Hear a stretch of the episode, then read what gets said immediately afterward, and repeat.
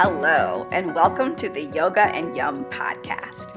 My name is Sybil Shelton Ford, holistic health and wellness coach and registered yoga teacher specializing in the therapeutic benefits of yoga for children, adults, and families. I am so happy that you're here. This is the place where we practice deep mindfulness, radical self care, and living life on purpose so that we can experience more yum in our lives. Okay, are you ready to jump in? Because I am. Let's get into this episode. Hello, hello, and welcome back to the podcast. So happy that you're here. This week is a continuation of my series that I'm doing on my anti anxiety toolbox. So, these are tools and strategies that I use to manage my own anxiety. Like I said last week, I'm not a doctor, I'm not a nurse, I'm not a therapist, I'm just a person that has lived with anxiety for like ever. And in last week's episode, I kind of went more into my experience, like where I think my deep seated anxiety came from. I also talked about the difference between stress and anxiety. They're kind of like first cousins, but they're not exactly the same thing. I talked about my understanding of that. And I talked about my number one go to strategy that I use to manage my anxiety. And I use it as a preventative mostly and I also use it if I'm in an anxiety spin. I like to say anxiety spin instead of panic attack because it sounds less like aggressive and violent.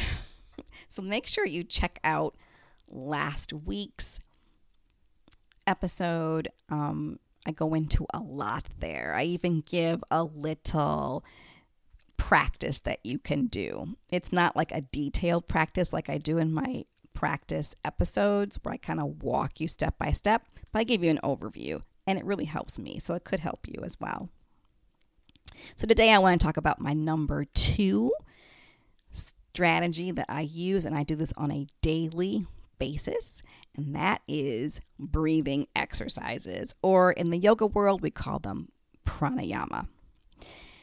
And in my daily practice. First of all, I only do it for about five minutes a day because I want it to be sustainable. I have friends that focus on breathing for like 15 to 30 minutes a day, which is beautiful, but I'll be honest, I have so many other things that I'm doing in the day that if I focused on having extended pranayama practice, it wouldn't get done. So I have kind of perfected it for me. It's somewhere between five and maybe seven minutes. Now, during my personal practice, I like focusing on the exhalation. And there's a reason for that. Our inhalations are related to our sympathetic response or our fight and flight response, whereas our exhalations are related to our parasympathetic response or our rest and digest response.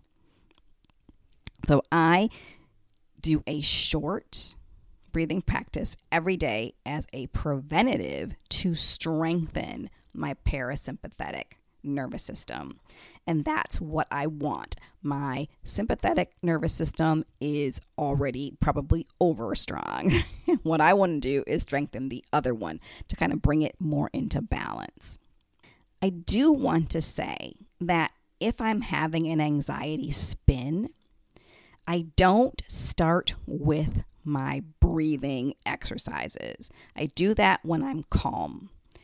And I don't use it as a go to when I'm in that anxiety spin because my breath is not available to me. Instead, I use movement, such as getting outside if possible and maybe and doing some pacing. I like the feel of either the heat or cool on my skin, it drops me back into my body because when I'm having an anxiety spin, I am completely in my head. I am not in my body. I talked about that last week. So, again, make sure you check out last week's episode. And when I drop back down into my body, then I can access the breath. And again, focusing mostly on exhalations. Another movement that I do if I'm in that spin, I forgot to talk about it last week, is I like to squeeze things in my hand. So those squishy balls you see in toy stores sometimes that light up, those work really well. Also, in a pinch, you can use like a washcloth or a towel. I like squeezing something while I'm walking to drop back down into my body. That I find is super, super helpful. Now, last week, I talked about as a preventative going through your body and squeezing and releasing each body part to a count of 10 making sure that when you're squeezing and counting, you're still breathing because holding your breath is also going to elicit a, a sympathetic response. Sometimes I'm able to do that in an anxiety spin, but I usually start with my hands.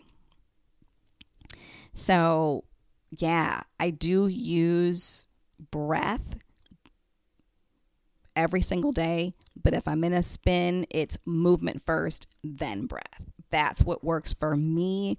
It may be different for you. So, I really think it's important for me to mention here that I have had less anxiety spins since I've started a daily movement and breathing practice. Those are essential. They're just essential. They're like taking a daily like multivitamin. and I have included on this channel a few of the breathing exercises that I love to do. So here are some of the recordings that are available to you at any time. They're all in season one.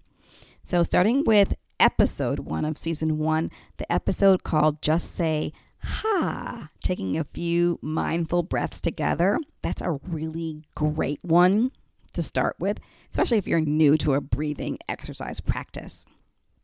In episode four, this one is, I'm counting it as a breathing exercise, even though you're doing something different from your body. It's called the Amazing Gifts of Crocodile Pose. I'm adding it here because this is a pose where we're lying down on our bellies. And last week I talked about the importance of the stimulation of our proprioceptors when it comes to managing our anxiety. So, again, check out last week's episode. Lots of juice in there if you missed it. And lying on our belly helps to stimulate the proprioceptors on the front side of our body while we're taking breath. So it's kind of a two punch. That one's a really good one. So, episode four of season one. Episode five of season one is one of my absolute favorites. It's called Belly Breathing 3.0. Your body and mind will love this.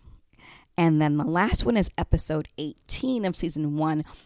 It's titled Want Instant Peace? Try this. And that is the square breathing technique. That one is super. I love that. I love all of it. But I wouldn't necessarily start with episode 18 because it does require what's called a retention, and a retention is a hold. And if you're not used to practicing retention, that one may not be the best one to start with. I would start with episode one and kind of go in order. So, episode one, episode four, episode five, and then go to episode 18.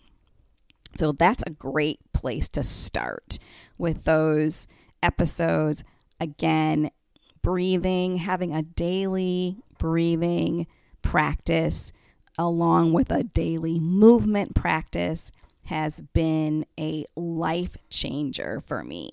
And I would have never thought so. Like before, I just thought, you know, that I was hopeless, that I couldn't figure this out that eventually I would have to go to the doctor. And again, like I've said before, I am not against modern medicine, it saves people's lives. But I really do believe that first we have to kind of be our own advocates and we have to kind of explore what it is that we need, like what works for us and what doesn't work for us, and to really be self sufficient that way. That's kind of, I shouldn't say that, that I believe that we, right?